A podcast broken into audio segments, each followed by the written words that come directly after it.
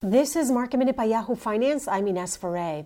The Dow is set to extend its November rally today, even though stocks ended on a down note yesterday. Last month was still a strong one for the major averages, with the Dow crossing the 30,000 mark last week for the first time ever.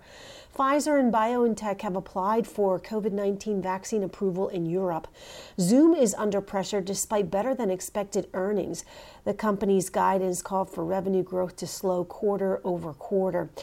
Chinese electric vehicle maker NIO is in the green after another record month of deliveries. Goldman Sachs upgraded the stock to neutral.